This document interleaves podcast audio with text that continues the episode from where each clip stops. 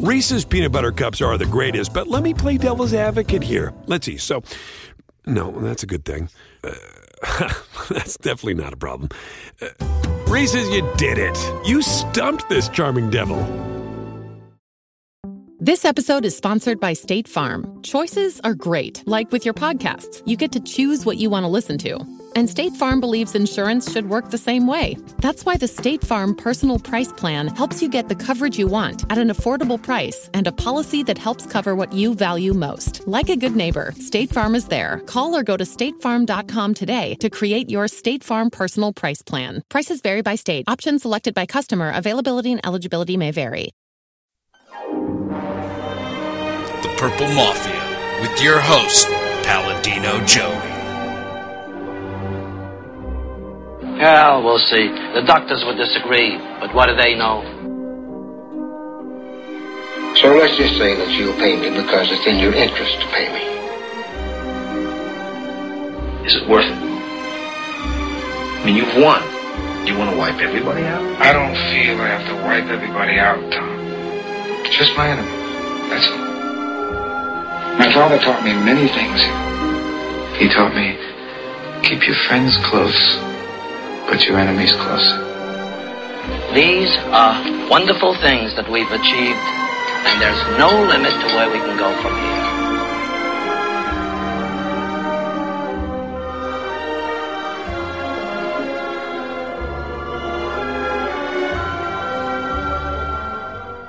Welcome to the family here on Purple Mafia. Episode number 72 today, Sunday, October the 17th, 2010. Well, the Vikings did survive. Yes, they did survive a very grinded out, a very tedious football game today in the Metrodome. No, it was not a road game, which is something we still need to uh, accomplish a victory on the road. The Vikings do survive a game against the equally desperate, equally frustrated, equally underachieving, at least record-wise, and maybe other position, other things as well. One and three record. The Minnesota Vikings defeat the Dallas Cowboys today, twenty-four to twenty-one, in a well. mm, can I say it's impressive? No. Can I say it was encouraging? Um. Uh, I don't know. I don't know if it's encouraging or not. Uh, we won the game. That's good. Sure, the Vikings won a grinded out game in 2001 against the New York Giants. That didn't necessarily mean we were a great team because we were 5 and 11 that year. So, hard to say if we're really a great team right now. Uh, the pieces are in place, yes. But are the pieces going to uh, be what they're supposed to be? Well, maybe. Brett Favre's accuracy, absolutely, and I'm absolutely positively has improved dramatically. But uh, mm, not much for big plays today. Not much for big plays at all. Really, more on the defensive side of the ball for both clubs.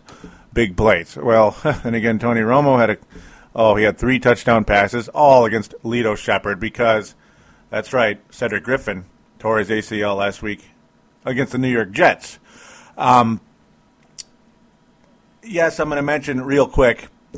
The uh, I did not have a show last week to review the New York Jets game, and I can't believe going to people continue to ask me, "Did you do the show for the Jets game yet? Did you do the show for the Jets game yet?" Oh, guys, I appreciate all of you for for asking. I appreciate all of you for your concern, your interest about it. God, you don't know how much I wanted to do it, but these late those late games are really tough, especially with me working first shift right now, which again is going to flip flop in the next, we'll say, month or so to second shift again, two to ten. So I'm not sure if that's going to open things up more or not. It will. mm, I think it'll probably make it a little bit easier. I don't have to go to bed as early. That's a good thing. I could always do a show after work. That's actually really good. I did that in the past quite often. So honestly, it probably will make things a little bit easier to get shows done. Um, yeah, I had to mention that. So that's why there was no New York Jets show last week. And oh, I bet you, oh, I could have really capitalized on a lot of listeners last week, and I didn't. Um, and I apologize to those of you out there that were disappointed. And uh, yeah, it didn't help my show not doing it. So that's for sure. Randy Moss's debut, of course, not too impressive until the second half. The game reminded me of the Chicago Bears game last week, which I mentioned multiple times on Twitter and on Facebook. Um, to those of you out there that are parts of those groups or following the Twitter, whatever you want to say. Um, until the second half, you saw Favre pass deep to Moss, the 500 touchdown pass of Brett Favre's career, which is, of course, all time high. He's the only guy with 500. There's only one guy with 400, that being Dan Marino. Just shows you how far ahead Favre is on that list. But um, very good team in the second half, but of course the Vikings do not pull it out. Another very lousy, very painful turnover late in the game. Last year was Adrian Peterson with a fumble. This year was Brett Favre with a pick six. Threw it right to the New York Jets defender. Uh, I can't even remember which one it was, which is retarded of me. But uh, hey, that's what happens when your schedule gets in the way. Um, that's how it goes. It's also because I'm not really reviewing that game now. I'm more concentrating on the Dallas Cowboys game today. Um, that's pretty much the gist of things at this point. Uh, that's pretty much my very brief review of that game, I guess we'll say. It was very encouraging on the offensive side of the ball. I thought the Vikings would come in today with a lot more fluency offensively against this Dallas Cowboys team. People all week and I, all week, and hey, I, again, I appreciate you guys inquiring. What's your prediction for the game Vikings versus Dallas? I constantly came up with the two words: comfortable win. Today was everything but comfortable. There was nothing comfortable about it. Though at the same time, I kind of had a quiet confidence. Yeah, sure, we're, we're going to win the game. That doesn't necessarily mean I have a quiet confidence of this team the rest of the year. But in the particular game, I just did not see the Dallas Cowboys winning in the Metrodome. Um, Tony Romo, the Vikings know how to get to him, and they did. Yeah, he got three touchdown passes because Lito Sheppard was playing and not Cedric Griffin, tearing the other ACL. Tearing the other ACL. Oh my God, Cedric Griffin, I feel so bad for you. I really do. Massive, massive uh, rehab, massive comeback from that horror. That, that was actually a, let's just say it was a worse than normal ACL type of deal last year because it took longer than six months for him to return. I mean, you know, look at the look at the chronologics of that. He didn't return till what the second week of October, uh, and he tore it at the end of January. That's more than six months, folks. Uh, so he tears the ACL in the other knee. Very devastating, very sad, and um, I feel for him. Vikings did sign Frank Walker, and you will hear his name at some point in the show later on because he made a very nice tackle late in the game on special teams. Very, very, very cool indeed. Vikings acquired Frank Walker to help uh, replace Cedric Griffin, former Baltimore Raven. Frank Walker. So, uh, you know, at least he fills in in special teams. They needed some piece there. So there you go. That's kind of my review, a very brief review of the Jets and kind of the what happened to Cedric Griffin. Maybe I'll get more into that later. So uh, that's why it's kind of a semi-long intro. But hey, it's not like I'm not talking about the Vikings. One other quick thing to note before I mention we do have two call-ins today, uh, and we get to those calls. Um, the schedule. Remember the schedule, folks. And I know this is like, oh, Joey's talking about nothing. He's not talking about the Vikings. This is a horrible show. One star. Well this might be important to those of you out there that care about the show. Um, as soon as November rolls around, folks, I'm going to be disappearing again, like every year in November and April, because the second job is the lawn service, and lawn cleanups are incredibly tedious. They're a lot like the game today, and incredibly long. We're talking insane hours. So I'm likely going to disappear until the uh, either the last week of November or first week of December as soon as November rolls around and those cleanups come in. I just might have a show at the very first week of November, maybe, depending. So just throwing that out there as an early warning to those out there that give a damn about the show. All right, well, I'm going to take a quick break and we will get to the call-ins right after this.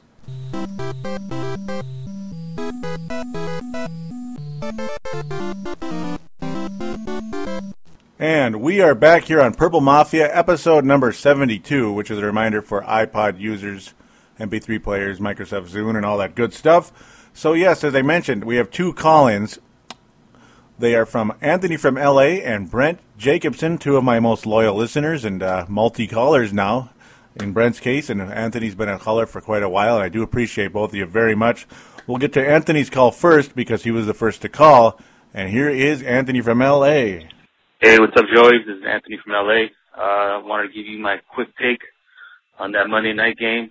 Uh, barely getting a taste out of my mouth, but I think for one pass play from winning that game, uh, don't even want to talk about the first half, but if Favre completes one of those two passes to Percy Harvin, the one that's thrown to his feet or the one that's thrown over his head, he's gone. Touchdown. We win.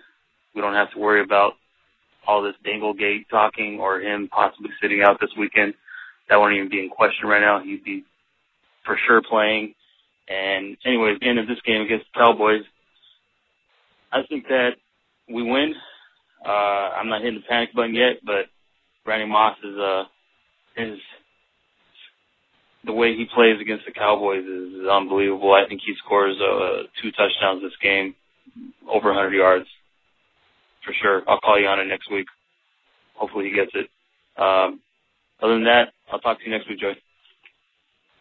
And I thank you for that call, Anthony. Always a pleasure to hear from you. Always a pleasure to have you on board this show. Um, yeah, first and foremost for what you said there. Yeah, the first half of that game. If I was able to do the show last week, I probably would have just said, you know what? I'm not even going to talk about the first half because it was an unreviewable half of football. Unreviewable.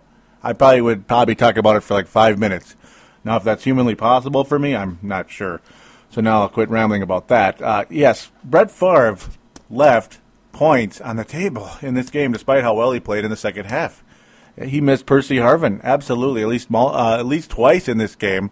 Like you mentioned, uh, Vikings easily could have won this game. The New York Jets called the best team in football going into this, and we basically had them beat in that second half basically had them beat, if not for that insanely ridiculous, retarded interception late in the game. That was just so killer. Uh, the Vikings would be above 500 right now. Think about that. Just one little thing. Or one of those Percy Harvin plays if Favre missed him could have been a touchdown. It's just like you're kidding, right? Um, and of course, the distraction that I have not mentioned on this show, and trust me, folks, I know about it. I've just not brought it up on the show because right now I don't really want to. I just don't really want to bring up what's going on with Brett Favre, though. I mean, we'll talk about it how, yes, it's a distraction, and um, it certainly hasn't helped him, that's for sure. And you got the elbow tendonitis as well, which I was un- unable to bring up because that didn't come up until sometime last week. Um, I think he's had it for a little while because remember how he was underthrowing passes all the way back into the Miami game a key play to Bernard Berrian. He was under underthrown. Bernard Berrian made no effort to try to knock it away or catch it, whatever, against the Dolphins. And it was they were trying to throw a deep pass to Bernard in the end zone that just did not come close to happening.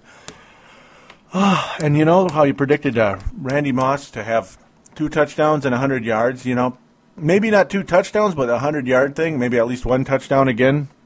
Yeah, I kind of saw that happening too. I thought the Vikings offense was going to really open up here. Uh, but for some strange reason, I, I, I, guess Dallas figured out how to play defense a little bit. Um, though, lot, though the uh, pass interference calls were all over the place. Maybe that's what Dallas is trying to do today. If the Vikings are going to beat them, uh, grab them. If they beat you, grab them. I guess so. That must be the key there. Um, man, I just. Uh, not very impressed with really the vertical, quote unquote, vertical passing game in this in this game at all. Uh, Percy Harvin has been phenomenal the last two weeks. Phenomenal the last two weeks. He has been the MVP on the offense. Adrian Peterson has taken a step back because the defense, the run defense, has been incredible the past two weeks. New York Jets and the Dallas Cowboys, and uh, we're hearing that old soundbite again with Adrian Peterson because of the the rush defense being so darn good. Remember what it was? It was this the handoff to Adrian Peterson and two yards in a cloud of dust. Yeah, remember that? Oh, how could you forget it? How could you forget that soundbite? Mm-hmm. And it's just that time of year too, isn't it? Castlevania three. so um, now that I'm done with that little an- anecdote, anecdote. Now that I'm saying that word correctly, uh-huh. um, we're now going to get to the Brent Jacobson call right now for pur- this is for Purple Mafia. Joey, your friend Brent from Rose, Brent Jacobson from Rosemount, Minnesota. Yeah. Anyways, first of all, First of four points here. One, and rumor has it that the Cowboys lose this week to, to our Vikings. Jerry Jones is going to fire Wade Phillips and name himself head coach. Second, Bryant McKinnie and Phil Loadholt need to realize they're football players, not matadors. Third, thank God for our defense, though. because of them, I don't know what we'd do the way our offense has been performing of late. Fourth and final, I think we need to win this game. And I just have one question for Keith Brooking. You want some cheese with that wine? Go Vikings. Wreck me. I'm out. And I thank you for that call, Brent, and uh, second call into the show. Very much appreciated. Welcome back. And both of you, of course, Brent Jacobson and Anthony from LA, continue to call into the show. Very, very much appreciated. Adds to the show. Uh, it brings more. It brings more pulse to the show. There's uh, there's others human beings listening to the show, not robots. That's true. You know, it's it's awesome. It's not just a bunch of computers listening to the show. It's people, people with voices and, and opinions. Of course, nothing wrong with the Facebook group as well. Um, the call in line, though, is 209 736 7877, 209 736 7TSS. Thank you in advance. Please do call in. Mention you were calling it for Purple Mafia uh, and leave your name and town. Brent is from Lakeville. Brent is from Lakeville, which also Neil Nate Dog Thiesing, who has been a part of Brave the Wild and I believe Purple Mafia way, way back. Uh, they're both from Lakeville, so very, very cool out there by Burnsville and Apple Valley and all that good stuff. So, and of course, Anthony from L.A., as in Los Angeles, California, baby. So, uh, got it like that. All right, getting to Brent's call here. Yeah, lots of little points there, and uh, the Minnesota, yeah, yep. I like the little flair he brings to the uh, to his calls. Yeah, Jerry Jones. I do think. Uh, yeah, we we texted about this after the game, um, briefly. I think Wade Phillips is done.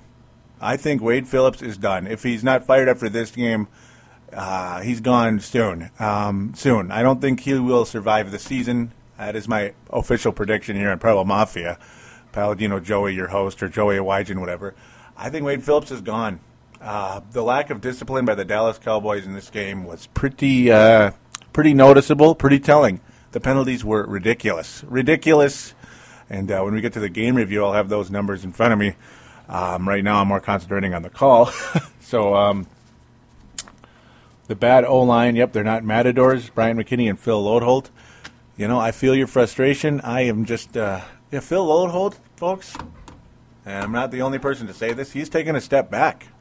Remember last year, it's like, oh, he's young. He's, you know, he's going to make a few mistakes, but he's, he's certainly an above-average ta- tackle in the National Football League. He's a nice bookend with Brian McKinnie.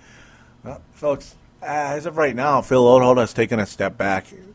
Yeah, his skill level has taken a step back this year, and that's not good. Brian McKinnie, Bryant McKinnie is an enigma. I have uh, been frustrated with him since he held out in 2002. And no, it is not bitterness because, oh, I hate him for holding out back in 02. That's a long time ago, by the way. Um,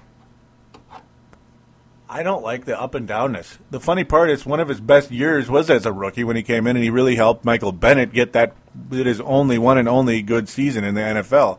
He had a thousand, you know, twelve hundred yard year. Michael Bennett did. Um, very impressive by Michael Bennett, by the way. Uh, and that was the only good year he ever had. Ever since, really, Brian McKinnie, he's had some strong years and some very, very frustrating years. Um, he's up and down week to week though, and uh, very very expensive, very large, obviously very high skill level. Uh, he was a part of the old Love Boat uh, deal as well. He's one of the big parts of it. Um, mm, I am not a fan of Brian McKinnie's, folks, because somebody that you have to pretty much like turn the switch. You have to wind up the, you have to wind up the. I forget what it is. The key, I guess it would be for those old clocks you have to turn or those old toys, whatever, so the soldier can move forward. You have to constantly wind that key to get Bryant McKinnie to go. Screw that. You know, come on, start playing. Get out there and play. You should be motivated all the time. Um, you're a player in the National Football League. You have a chance to be part of a great team, and we have to keep turning the clock for you. You know, keep winding the key. You know, I almost I almost said a really bad word. Almost came out there. Uh, screw that. There, you can fill a blank in there. Um, the defense is saving the team. I completely agree. The offense, yeah, I thought the offense was woken up like they did against the Chicago Bears. Remember how the Vikings offense kind of hit a swoon kind of the middle to latter part of the year last year against you know teams like the Cincinnati Bengals and against the Arizona Cardinals. That was pretty bad. Uh, Carolina Panthers and all that stuff. The Vikings offense looked even worse than ever in the first half against the Chicago Bears. Came out in the second half, just looked like the bomb, and they stayed the bomb until the fatal, the fateful Brett Favre oh across the body interception in the Saints game. It was an outstanding offense from that from that half to the end of the year and possible Super Bowl championship, if not for some of those key mistakes in the Saints game. Very possible Super Bowl title, folks. they played at a Super Bowl championship level after that Bears game. They really did. Um, so the Vikings showed almost exact same style. Not quite as uh, fluent, though, against the Jets, of course. The Jets' defense is better than the Bears' defense. Uh, no doubt. And Favre is not really the same guy he was last year. He's just not.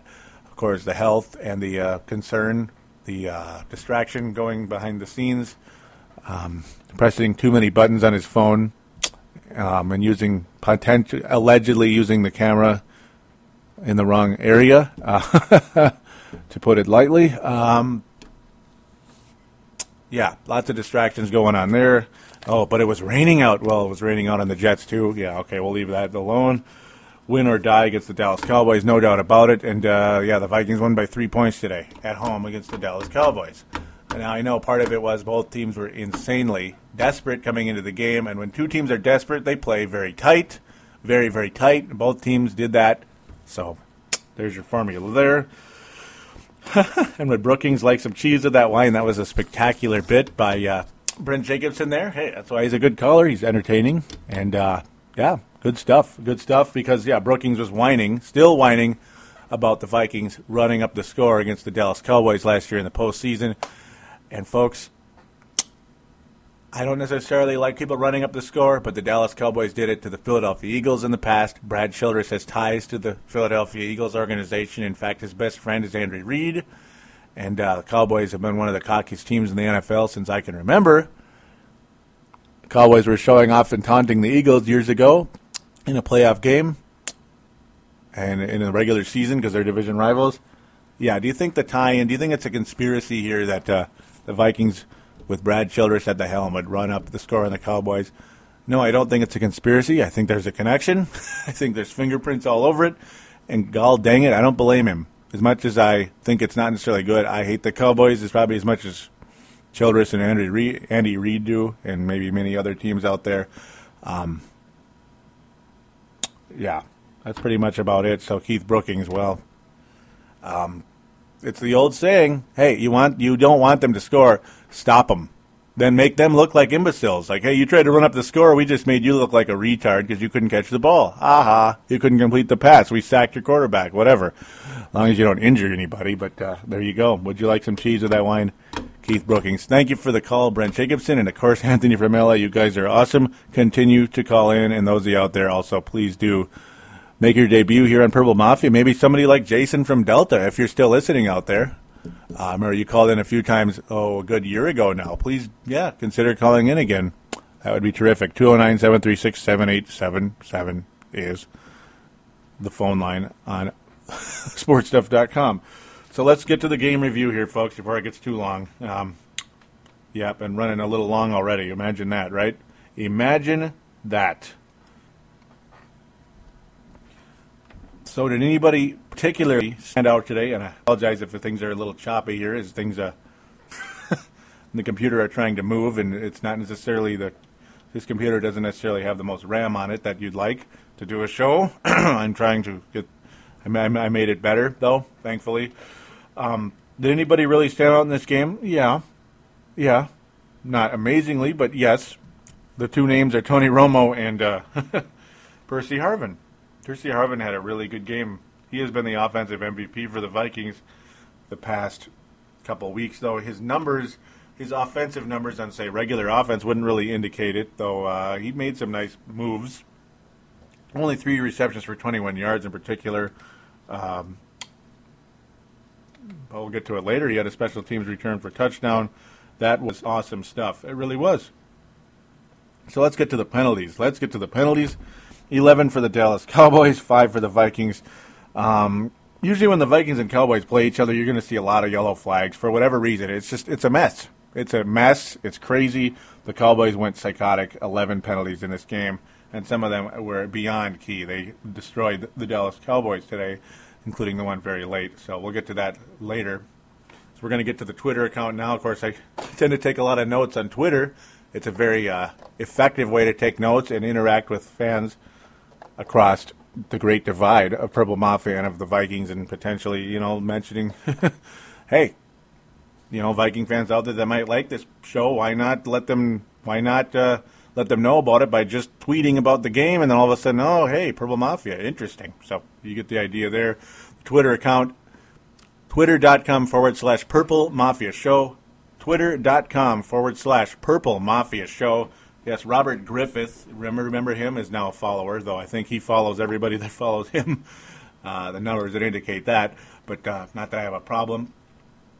The Bears and the Packers did lose today. The Vikings, the need for the Vikings to win, and uh, definitely a window of opportunity there. Opportunity, if you can hear that, opportunity is knocking for the Minnesota Vikings when those two teams both lose to fairly inferior teams. I mean, they're not the Dolphins and Seahawks aren't that bad, but they're not that good. I mean, the Dolphins got destroyed by the uh, Patriots just a week ago. The uh, or two weeks ago already. Jeez, time flies. Or week and a half, whatever it is. Yeah. And the uh, the Seahawks, well, they're three and two. They're a little better than I thought, but they're still the Seahawks. sea chickens, that is. Um, that's pretty much how things started out today. It's like, hey, how how exciting! Both offenses were unimpressive to come out of the gate. Imagine that. the Vikings' first opportunity with the ball, get a first down, and then well, Adrian Peterson fumbles, but oh no, it didn't actually count against him. Interestingly, uh,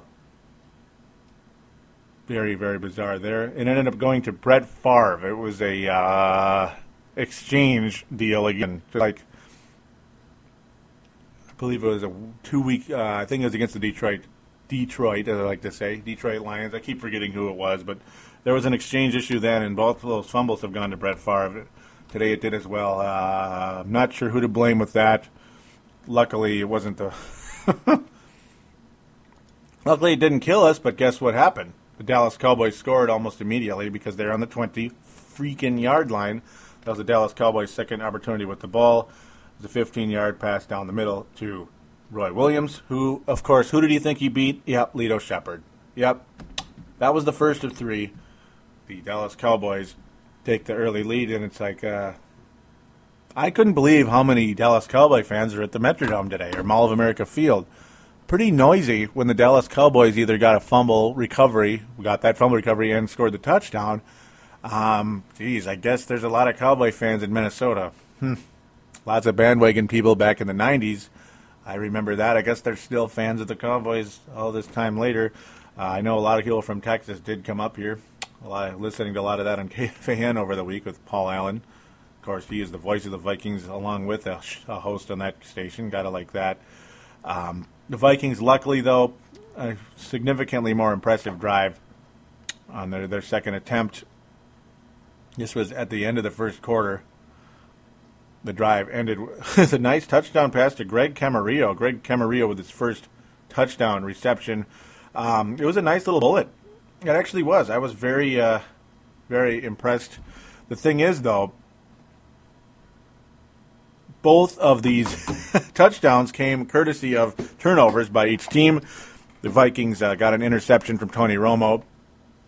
I'm not sure which defensive lineman batted it up in the air. Actually, I believe it hit a helmet of a defensive lineman. It was more just an inaccurate, uh, ill-advised pass by Tony Romo that flew up in the air, landed in the hands of E.J. Henderson. And then Favre almost immediately threw a bullet for Brett Favre. Got it like that. So his turnover equals touchdown thus far per team. Very, very cool stuff indeed there. Very, very cool indeed. Huh. Marion Barber was incredibly efficient. And I'm going to mention this right now since it's right in front of me, right here in my notes. Marion Barber, folks. Marion Barber, me and uh, a buddy on Twitter who's a follower and a listener of the show. As of last, back in the beginning of the year or so, he started listening. Very, very cool indeed. Um, Marion Barber, yeah, I had a little tweet with conversation with him. Not Barber, but the, I'll get to the guy in a second. Marion Barber at this point was three for three on third downs. A little bit later on here in the ensuing drive here by the Cowboys. Three for three on third downs, uh, very effective in short yardage situations. Of course, the former Gopher and a Minnesota native and all that good stuff. Marion Barber the third. For the day, he was five for five in short yardage situations. Yeah, he got the five for five in the fourth down late in the game for the Cowboys. Uh, I brought him up as a hey, what a perfect replacement Marion Barber III would be for Chester Taylor. You know the guy I thought so much. I obsess over Chester Taylor all the time. I talk about Chester Taylor all the time. And why do you think that is? Because Vikings need a guy like Chester Taylor. The guy carried this team in situations when we needed that big first down. Because Cris Carter doesn't play for the Vikings anymore. Remember the old uh, uh, uh, sideline catches that he used to make? Well, it doesn't exist anymore. He's gone. Moss got really good at that, but he wasn't here until a week ago. Uh, Chester Taylor was the old catch and run, break a tackle or two, and get that seven to eight yard gain for a first down. Now, Marion Barber isn't necessarily doing that, which is just like irreplaceable, but he is getting those short yardage first downs, which isn't always, that has not really been Adrian Peterson's strength. Yeah, he can do it, but he's not as efficient at it as some of the other more role player types. MN Sports Talk, and I had that commentate, had that conversation later in the uh, the game here. He said he will one plus that sentiment about replacing uh, Chester Taylor with Marion Barber if we could someday. He asked the question, how good is Barber's pass blocking? From what I can tell, uh, his pass blocking is decent. I mean, the guy is a solid running back all around for the Dallas Cowboys, and he, of course, was a star for the Golden Gophers. Uh, I would absolutely love it. and he also made a comment about has there ever been, uh, this is MN Sports Talk from Grand Marais, Minnesota, by the way talks about everybody except the Timberwolves, pretty much. uh, has there ever been an in-game trade outside of semi-pro? I'm ready to make the deal, and I, my comment is, hey, fourth round pick. If we can get Moss for a third round pick, why not use a fourth rounder and get Marion Barber to the Vikings? Of course, we're both joking around. We know that's not going to happen anytime soon. Uh, Felix Jones has become the feature back for the Dallas Cowboys, and uh, that's why I even thought about it in the first place if the Cowboys would even halfway consider trading Marion Barber, or if we somehow, some way could sign him as a free agent at some point, uh, I'd be all over it. So now that that's out of the way, we're going to get to a couple of tweets here. Matt Emer, that's right, Matt Emer is in the building. That is right. From England, of course, the UK. Matt Emer and Dan Taylor, both from the UK, both uh, conversating with me during the game. Mm-hmm. And now he was Matt Emer was saying now I guess it's just up to the Vikes to make this a perfect Sunday because of course the Bears and Packers lost today. He was talking about he knows he was hoping that because uh, I was ranting about Adrian Peterson's fumble. Okay, that was the third tweet. No, he says uh, he was hoping he'd have none this year. Yep, there's the fumble again. Hope he gets fired up and makes the Cowboys cry. Well, he did get a he did have a very nice drive later in the game. He was very good during the drive and ended up in a touchdown. And uh, Emer says, I take he take everything I said, and that's how I feel about the, the season. Because I was really ranting, uh, saying how, yeah, Peterson fumbles, touchdown Dallas Cowboys, and bull crap. Bull crap, we'll say. Yeah, that's what I said. Um, Dan Taylor now tweets, do we actually have an O line or just cardboard cutouts? My comment is cardboard cutouts. And uh, I think uh, Brent Jacobson would agree with that. I think he would. Uh, Taylor continues, Dan Taylor, that is, says, This is why I wish we would draft a quarterback. I cringe every time the old man gets hit. Yeah, because again, that's the O line again, folks. Remember when I was complaining about the offensive line a lot last year? I wasn't alone, was I? Though it seemed like it for a while, but now you guys are really coming out of the woodwork. This is great. I really wasn't an idiot, was I? Though it seems like on a lot of the major stations in this town and all that, oh, I can't believe people think the offensive line is bad in Minnesota. I didn't necessarily say it's bad, but it ain't this this oh, it's one of the best O lines in the NFL. How so? How do you base that argument? Somebody tell me how you can base the argument that the Vikings' offensive line is one of the best in the NFL. Let's see, Favre has very little time to pass. Uh, it's very, very rare that he gets anything near five seconds, which I know is eternity in the NFL, but some quarterbacks get it, and I think Tony Romo got it a few times today, especially on the, the third touchdown pass, but we'll get to that later. Um, Favre has very little time to pass. You're constantly afraid he's going to get injured. Adrian Peterson often gets the old da da da da da da da. Remember that sound effect? Yeah. That's because the offensive line isn't necessarily li- living up to the hype. Uh, Bryant McKinnie, uh, you know, I've made my feelings known. Phil Loadholt has taken a step back. Uh, Ryan Cook, you know, we'll leave it there. John Cooper ha- is okay, but he, he, you know, he's a he's a backup. He just is right now. Maybe someday he'll get better. He's just in his second year in the league, an undrafted center. Um, not really in position to be starting football games for a Super Bowl contender. How about that? Um, Steve Hutchinson, well, yeah, I think we know Steve Hutchinson is incredibly talented. Of course, he had a shoulder problem almost all last year. This year he's healthier and he's a legend and all that good stuff. But one offensive lineman, one good for sure offensive lineman isn't does not an offensive line make. We'll say that's kind of a PA line, sort of the way way I worded that. But um, very very frustrating. Later on in the game, Dan Taylor commented about, "Yep, there's that cardboard cutout again." Uh, he, at this point, we have no passing game at all. I think Favre wants T-Jack in. Ouch. Ooh, ouch. I don't know about that. uh, I'll get back to the rest here in a sec. There isn't too many more. Better just get back to the actual game review because they kind of go with the game most of the way here. Mm, what a game, huh? What a game indeed.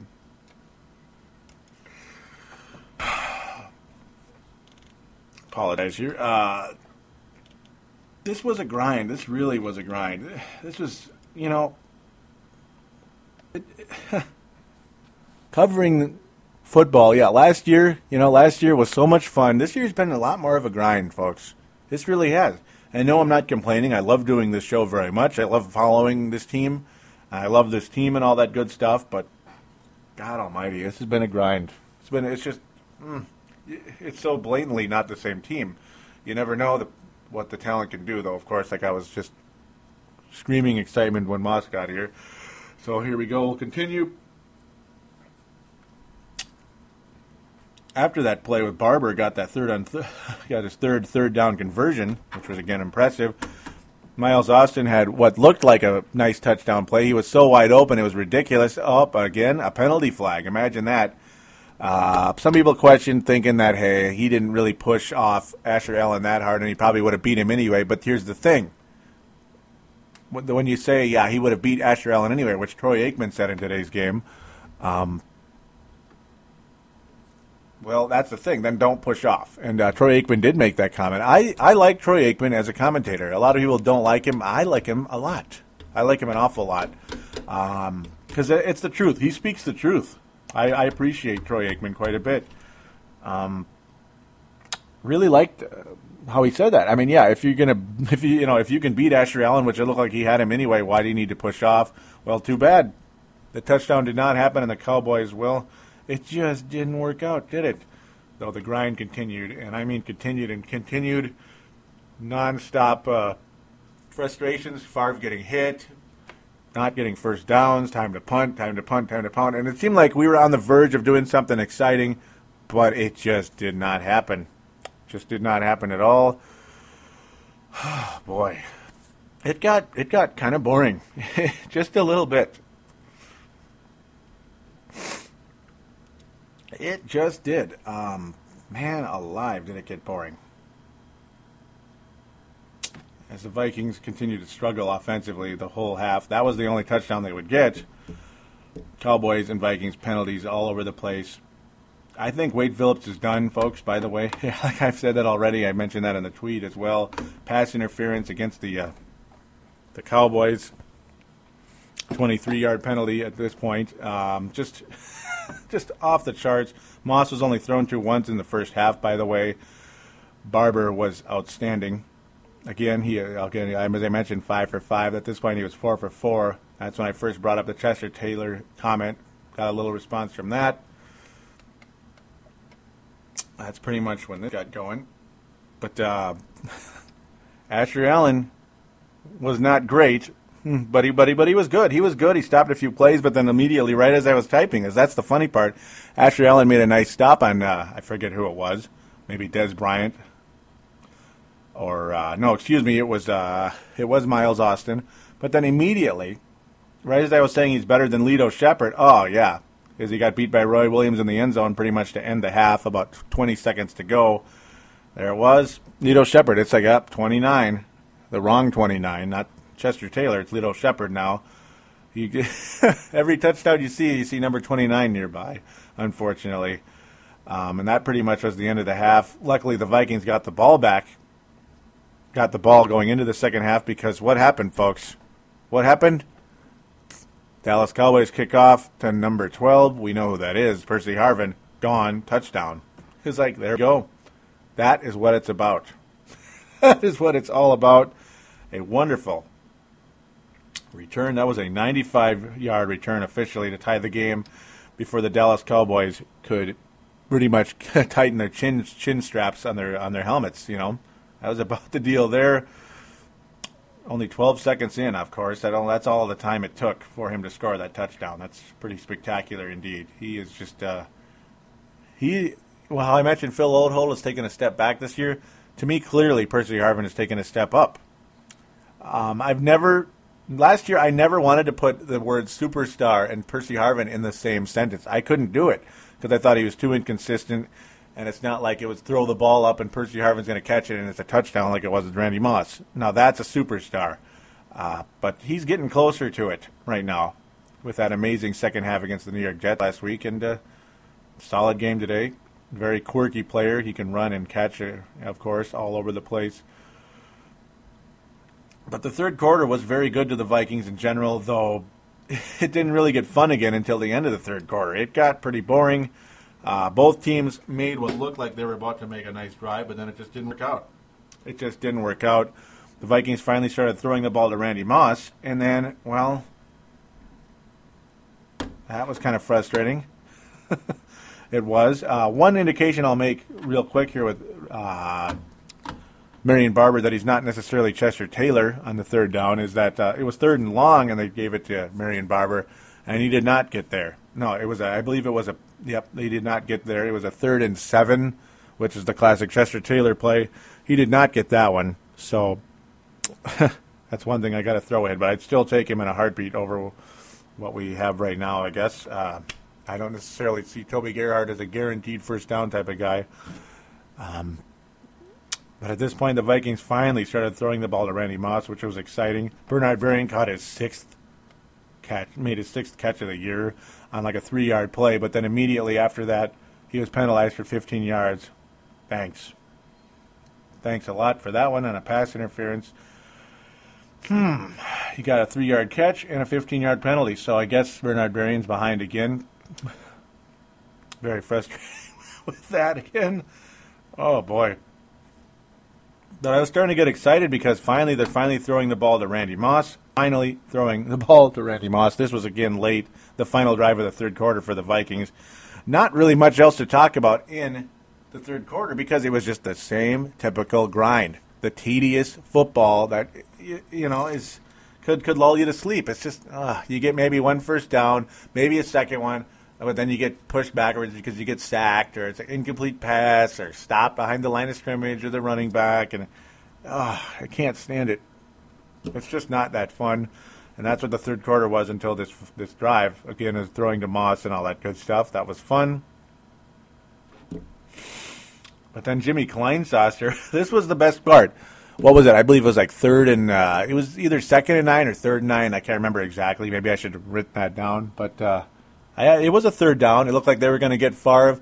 He kind of made a little f- jump and flip, or jump and uh, I don't even know how to describe it. He just kind of th- chucked it to Jimmy Kleinsasser. You figure, oh, great, two yards and a cloud of dust for this guy, guaranteed. But no, he caught it and just lumbered forward and lumbered forward for a first down and, and a lot more. Yeah, a lot more. It was uh, It was a 20 yard gain by Jimmy Kleinsasser, which just like that was the farthest, that was the best catch and run I've ever seen, ever for Jimmy Kleinsasser. You're usually about to get two or three yards from the guy, and half the time it's a miracle that he even catches it. That was a very exciting play. Very, very exciting indeed. The Vikings did then get to the goal line with some nice runs by Adrian Peterson. It was a couple of run plays in a row. And I figured, okay, time for an alley oop to Moss. Nope. goal line smash to Adrian Peterson. And the Vikings take their first lead of the game, 21 to 14. And I figured, here we go. We're we're in the business now. This is when we get back to some of the tweets again. Dan Taylor made a comment about, uh, hey, it was more of a catch and walk, not a catch and run. You know, like kind of make it teasing me in my comment there. Very, very true indeed by Dan Taylor. Check a couple more of those tweets here real quick. As, uh, that's pretty much where we're at. I'll get back to the uh, the men's here in a second. Um, pretty much still caught up with those. uh, this was when Barber on the ensuing drive for the Cowboys got to the uh, got officially got to five on five. Dallas Cowboys did convert a fourth and one in this drive. Uh, Tony Romo looked solid overall, but then uh, yep, as they after that fourth and one, guess what happened? Tony Romo had way too much time, folks. Way too much time to find an open receiver. There it goes up in the air well, next thing you see is Dez Bryant catching the ball and number 29 behind him in the end zone. Yep, that's right. The third touchdown given up by old Lito Sheppard. That is very, very frustrating. And then I had to make this comment where, oh, where are you, Chris Cook? Tie game immediately. Luckily, though, this is the last time the Cowboys would score a single point in this game. Thank God Almighty for that, indeed. Um, this is when we get to the Dan Taylor comment. Yeah, it makes much more sense to talk about it now. His comment was the way the secondary is playing, we might as well just blitz 11 every play. Forget even trying to cover. In a way, yes, but I, I got to say this really quick. Antoine Winfield has really, really come back to his old self this year. I am very impressed with Antoine Winfield. They never threw to Antoine Winfield in this game. He was awesome. They threw in Ashley Ellis' direction and they threw in Lito Sheppard's direction. No, of course you're going to throw in those directions of those two guys. No duh. But at the same time, it's just they fear. I mean, they just refuse to even try to even test Antoine Winfield at all. That just shows you how much better Antoine Winfield is than what we have. And again, I will state again, oh, where oh, where is Chris Cook? Because Chris Cook, that's the amazing part. I don't think I even brought it up. Yeah, yeah, I don't think I even brought it up because it happened during the practice, I believe leading up to the Jets game. Now remember how EJ EJ Cedric Griffin tore the ACL in his other knee. So now he's had an ACL tear in both knees. Well, that meniscus dealy that uh, Chris Cook had early in the uh, or like middle of the preseason, whatever, and he missed a couple games. He tore, he injured that, tore that in the other knee as well. It's just like, what the heck? Can we please just get get through this a little bit? Oh man, very very frustrating indeed. Uh, the game got awfully tense at this point, though, as we try to move right along here. Move right along very quickly. A couple tweets here as the game was just, you got the Cowboys, of course, tied the game as mentioned. Dan Taylor's comment is, I'm physically shaking at this point. Turnovers to look. Matt Emer, man, this is so tense or too tense. and I agree indeed with that. Um, and then we'll get to the closing tweets there. Won't get back to that till later. Uh, just a, it got very tense indeed. I was really quiet, not really yelling and cheering much. I just don't need to at this point. And uh, my response to Dan Taylor was, yeah, without the D line, we'd be dead. How he was talking about the uh, the secondary. Yeah, we would be dead, pretty much. Um, well, it wasn't the safeties that hurt us. It was like the Lito Sheppards and the Asher Allens were just they're just not that good. But Romo, thank God, choked on third down, intercepted by E.J. Henderson. This was just unbelievably big. E.J. Henderson pulled this one in. The Vikings were able to get a field goal off of this. Very disappointing. Uh, I thought the Vikings were going to score a touchdown here. We were on, what, the 18 to 20ish yard line. A nice, a great throw by Brett Favre in Randy Moss's direction, but was stopped it just if it was a, maybe a millimeter higher, I don't know. But it's pretty much the defense was too good. Moss could not get it down. Um, he did get his hands on the ball, did Moss too, which was kind of frustrating. Ah, that was a little frustrating indeed. And uh, the Vikings had to settle for a field goal, 24 to 21. It's like we need to stop here. This is about four minutes left in the game.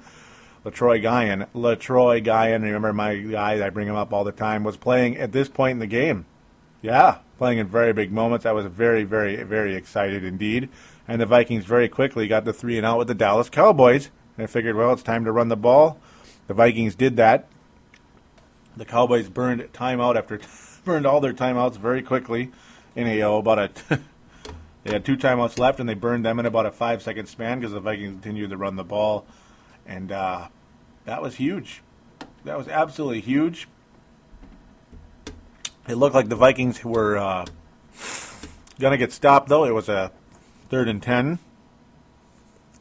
Brett Favre throws in Greg Lewis's direction up and a pass interference called on the Dallas Cowboys. Wade Phillips was beside himself. He was running on the field. Uh, but the Vikings ended up ended up getting this one, getting that call. They got the call.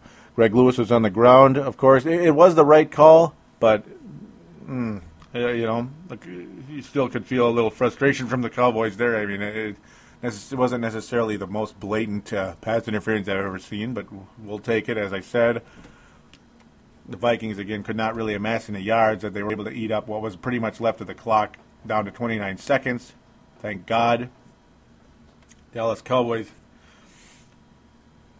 received the kickoff from the Vikings. Some people thought we might squib kick it and pretty much try to just uh, not give them a chance to make a return. But they did kick it off to uh, Dez Bryant, who had the ball for quite a while. It looked like he was maybe going to try to break loose. But unfortunately, yeah, they ran a lot of clock off when he was doing that. And number 41, Frank Walker, the newcomer, just bam, just grabbed him, wrapped him up, pulled him down on the three yard line. And it's like, oh my, you got to love that. And then the Dallas Cowboys tried all their lateral this, lateral that, lateral this. That took about uh, about 20 minutes for that to end, and it finally did. And the Vikings won the game. Gotta love that indeed. And we'll get to the final tweets here. Vikings officially win 24 to 21 in a very close game, frustratingly close game. Dan Taylor's comment is most emotional game I've had as a Viking fan. Such a gutsy win. I'm bouncing off the walls right now. Skull. KK comments, gosh, that was scary. I almost had a heart attack. I don't like stressful games. Wearing my jersey to work after all. She's wearing her jersey to work after all, and yeah, it's like all these stressful games, probably sweating all over the jersey. Very scary stuff there. Um, indeed. Dan Taylor's final comment Game ball, EJ for two picks, or Wade Phillips are teaching the Cowboys to draw penalties. Boy, yeah, that's a tough one, you know?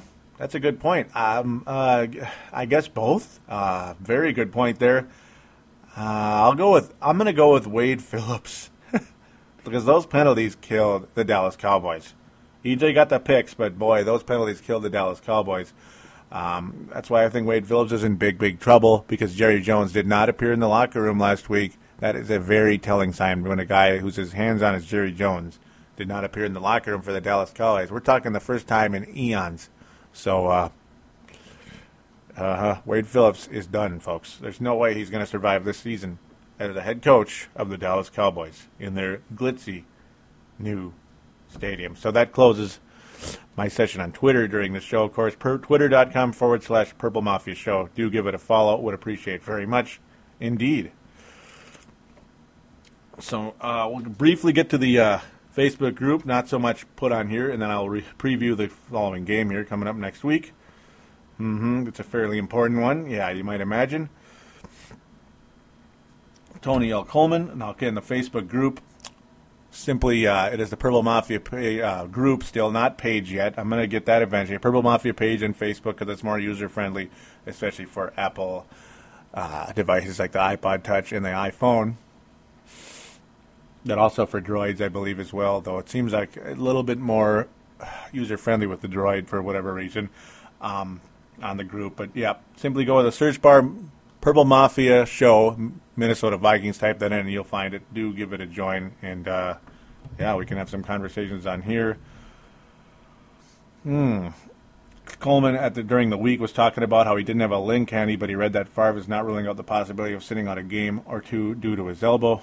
I don't think he'll want to give up his starting streak. He's at 289, so now I think he wants 300 thoughts. And yep, at this point, since there were so many comments on there, and it's you know for the sake of time, we're not going to read all of them. Uh, yeah, Brett Favre is not going to sit out a game. The way he played today, he was improved. His accuracies, we're going to look at that right now on the fly here. He was not amazing, no. I mean, he completed 74%, 14 for 19, only threw the ball 19 times, 118 yards, and a touchdown. Good for a quarterback rating of about 107, though. I mean, you can't complain there. By the way, Favre sacked three times today. Tony Romo, zip. So not quite the Jared Allen show with the Kevin Green deal last that occurred last year in the postseason. Yeah, not quite the same at all in that category. Um, mm, quite frustrating indeed.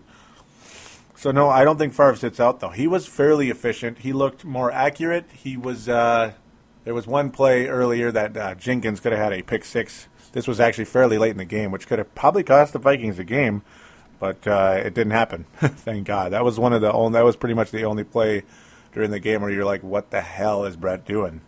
Other than that, I thought he was pretty good. Uh, Janine Jacaruso Dites, I hope I'm saying the name right, said, Hey, the Redskins helped us out last Sunday by beating the Packers, so I think it's only fair to return the favor by beating Dallas this Sunday. And yes, everyone agrees with that very much. And uh, yep. Welcome to the group, Janine, just to bring that up. Chris Tucker, his comment is perfect weekend with Bears and Packer losses. We are in good position to still win the North. Oh, and EJ Henderson is a god. Huge win.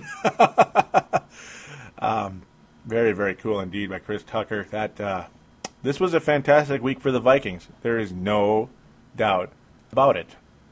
Despite the fact we're only two and three, we are absolutely in this thing. I mean, what are the Bears? Four and two, right? Four and two.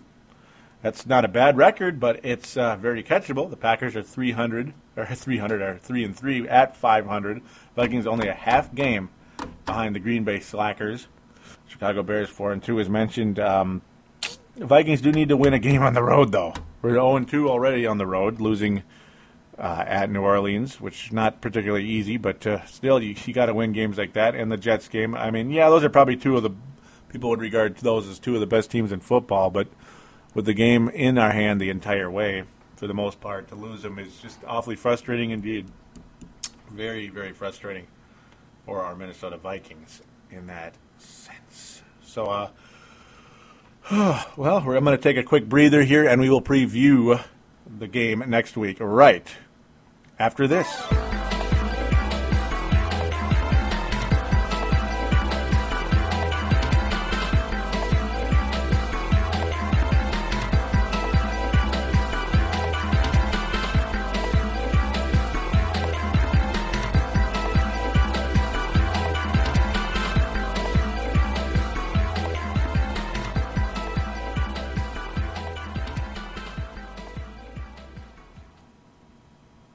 We are back here on Purple Mafia, episode number 72, which is a reminder for iPod user, Microsoft Zune, and other MP3 players. Thank you again for joining, always. So, yes, there is a game next week. Yeah, you know, I kept just saying, uh, there's a game next week. Yeah, you know, I went, why do you think I said that? Well, because it's the Green Bay Packers, of course. You know, the Green Bay Packers, Brett Favre going back to Lambeau Field again. Yep, Favre versus Lambeau, part duh, 2.0, whatever you want to call it. And uh, you know the pro- the only problem with the Packers is well, you look at their injuries, it is incredible. I mean, it is so incredible. We look at their injury report for this coming in coming week. They have four guys in injured reserve, of course. Uh, Ryan Grant, their former starting running back. At the, yeah, you know, it's just like unbelievable the injuries for the Green Bay Packers. Clay Matthews with hamstring, doubtful going into this week. Just unbelievable how tough it has been for them. It really is. And as mentioned, have Clay Matthews, hamstring. I mean, geez, Donald. I mean, it just goes on and on and on. He was doubtful going into this week. Jermichael Finley's out with a knee. It just never ends. Brandon Chillar out with a shoulder. Just uh, on and on and on with the Packers this week. They did lose again to the Baltimore Baltimore Ravens. Nope, the Miami Dolphins. Not quite as good defensively as the as the Baltimore Ravens, we'll say. Aaron Rodgers, despite the fact he had a potential concussion, there's all, there's all kind of conspiracies about that, or wondering if it was a conspiracy. We'll say conspiracy theories. 313 yards against those Miami Dolphins today. Not the worst game ever for him. Only one touchdown, one interception. He ran in a touchdown as well. Henne had a, a fairly good day against the Green Bay Packers. 231 yards. He completed 23 of 39 passes, two touchdowns, and an interception. Uh, the running game, not much of a problem for the Miami Dolphins against the Green Bay Packers. Not much of a problem at all. Ronnie Brown with 73 yards, good for about four yards a carry. Ricky Williams with 64 yards, good for about five yards a carry. So, uh, yeah, I think Adrian Peterson's going to see the ball against the Packers. You know, Brett Favre is going to be motivated to throw like a nut. Brandon Marshall had 10 catches, 127 yards against the Packers in Lambeau Field today. The Packers did lose 23 to 20. They made a roaring comeback late in the fourth quarter to tie this thing up. Very frustrating for a lot of us watching, hoping that the Packers would lose. Thank God they did. They have lost two in a row, and of course the injuries have been very tough to the Green Bay Packers this year. On offense, well, you know, before the injuries, and but still uh, being that uh, Aaron Rodgers is is back at the helm for the Green Bay Packers, uh, they're still one of the best offenses in all of football, ranked eighth as of last week, I guess we'll say. this week's still pretty good, of course. Um, not a bad offense at all, of course. Packers running game is virtually useless. They did not make a move to get a new running back. That is a huge problem, so the Vikings can very much focus on the pass defensively with the Green Bay Packers. I would be absolutely shocked, and I mean shocked, if the Green Bay Packers uh, running game did anything against the Viking run defense. Just stunned out of my mind. Uh, the Packers defense is also fairly solid, actually. Right around that eighth place range again. In fact, right under the Minnesota Vikings. The rush, their rush defense is almost identical to the Vikings, which isn't as good this year as previous years. Their uh, their pass defense certainly better than ours, unfortunately, at least on paper. Um, only two interceptions this year, though, so that's good news. Hopefully, we won't. Uh, hopefully, we won't put that up. The Packers not very good in the old takeaway category thus far this year. Excuse, excuse me. No, the Packers have six interceptions and four forced fumbles. Uh, their takeaways are better than ours anyway. They have ten takeaways officially this year. The Vikings only have, well, after today's game, they have seven. so uh, the Packers do still lead in that category. Excuse me. These. Uh, looking at the wrong. I was looking at the wrong numbers, and I do apologize. Though yes, the Packers uh, pass defense, you know, it's still fairly solid. The Packers defense has definitely improved this year over last year, though. Uh, some of that's more of a paper thing than a official like how many points you give up. Um, but no, clearly the Packers defense has improved, and it is in the upper echelon, right with the Vikings. Unfortunately for us, yeah, the run defense is virtually a lock. Though I still think, I still believe, and evident by the Miami Dolphins, you can run on the Green Bay Packers. You absolutely can, and uh, you just hope for the best passing the ball against the Packers. Uh, their pass defense isn't that good. But again, it's better. It's better than last year. I mean, last year, guys like Kurt Warner and Drew Brees, guys like that, and Brett Favre had a field day against the Packers, passing the ball, passing the ball. It was just up and down the field. Hut release go, hut pass go, hut pass go. You know, it was just unbelievable how teams continued to just uh, carve up the Green Bay Packers defensively, pa- passing the ball. Not necessarily the big play, but first down after first down after first down constantly in the red zone, that's a problem. So uh, Vikings had that problem at points last year, and um, not as much this year as the Vikings' pass defense has been a lot better for the most part. Though Tony Romo had a pretty good game, I gotta say. Those two interceptions were costly, but uh, mm, uh, at the same time, he you know he did he had a fairly good game, and of course the loss of uh, Cedric Griffin is devastating.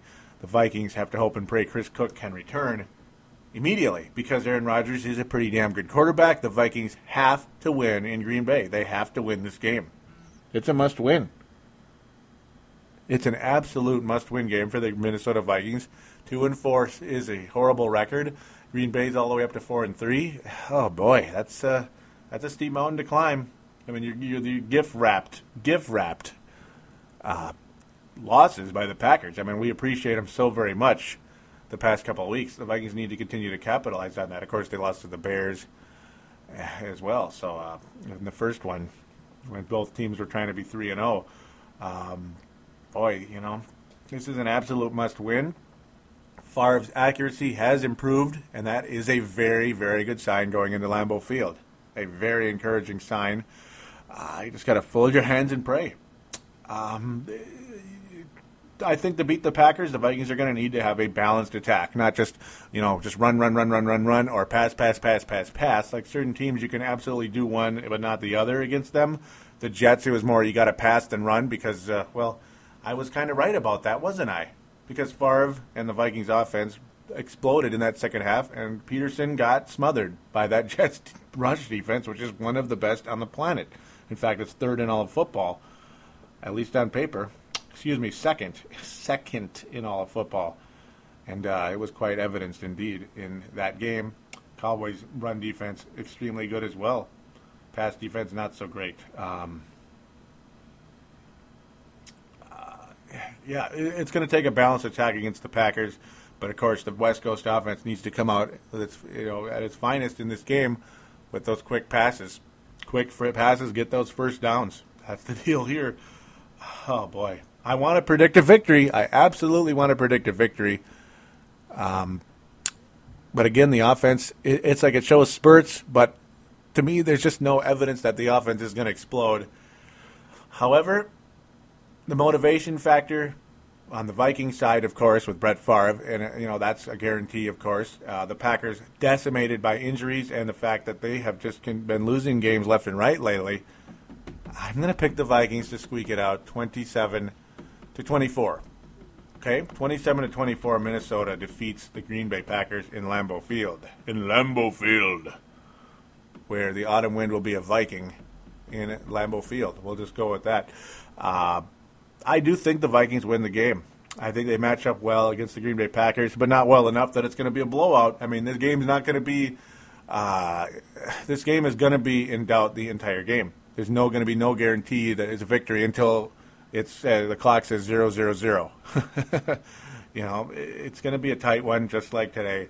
So, folks, those of you out there that don't like tight games, uh, well, get a cold towel to wipe off your forehead because you're going to need it.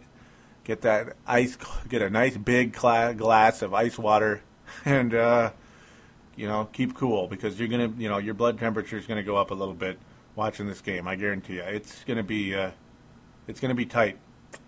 So that is how I'm to stand at the Green Bay Packer game. Minnesota 27, Green Bay 24. We'll see if I'm right. I'm not predicting a comfortable win. I hope they do get it. Uh, that's pretty much where I'm going to stand as of right now. So we're going to close the Viking uh, preview with Green Bay, and we're going to get to the contact details for Purple Mafia. Again, yet another fairly long show, but that's how it goes. Just so much to talk about all the time, regardless if I want to go on for as long as I did or not. I just did anyway. uh, again, Purple Mafia available on the sportstuff.com and on iTunes. Always thank you for downloading and listening to this show. You guys are fantastic. The sportstuff.com is the bomb.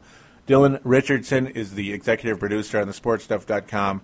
And without his promptness today, folks, those two call ins that you heard would not be on the air today. I would have completely missed them, and uh, that would have been the end of it. So uh, so, yep, Anthony Romelli and Brent Jacobson, you guys got on the air, and I'm thrilled to have you on. So, thanks to you, Dylan, out there. I, I'm pretty sure you're listening. Do check out NFL East to West, which Dylan Richardson does host. That is a very good show that deserves more and more recognition from those of you out there that are, you know, it's a flat out, it's a football show. I mean, you know, you don't have to just like the Vikings. You could like the whole NFL. It's fun to listen to, and you could hear his opinions on how the Vikings are going to perform against the Green Bay Packers, as he will release the show. I believe midweek is usually when he releases it.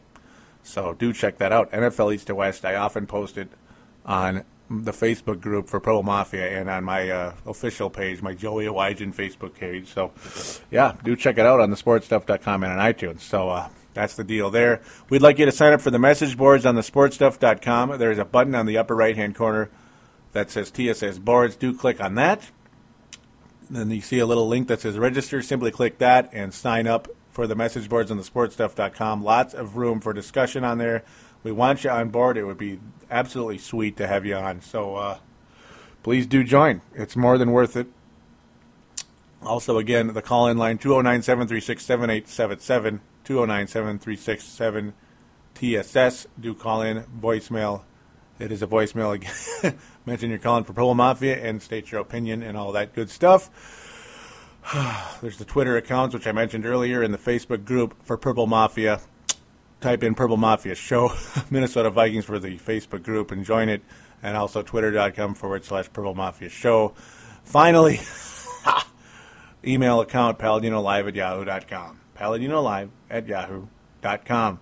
So thank you always for listening. Vikings defeat the Packers next week. Ding. Gotta love that. So uh, we'll be back to discuss that in a week. Do call in. Hope to hear from you soon. Take care, everybody.